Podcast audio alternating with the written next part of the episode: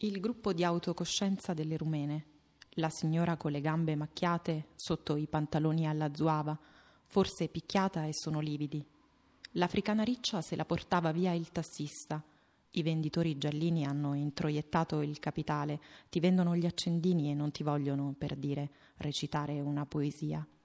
Non mi aspettavo che per scrivere di cultura tu volessi dei soldi, nemmeno io che li volessero da me per comperarmi il pane. Sto barattando libertà con solitudine, loro al parco almeno si parlano. Ma il problema, ho detto camminando verso San Carlino allo scrittore noto, non è tanto il mio brutto carattere e di come ti maltratto l'ambulante, piuttosto quello di chi ha comprato accendini e CD pirata, perché noi siamo nati dalla parte buona del mondo, loro da quella sbagliata.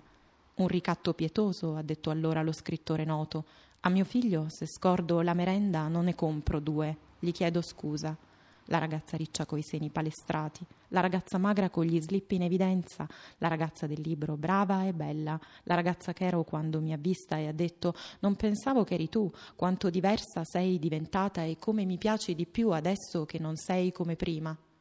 Al parco è lecito, se di sesso diverso, sdraiarsi uno sull'altra e parlarsi all'orecchio la rumena del gruppo si è spostata accanto a un uomo solo che sfoglia un giornale.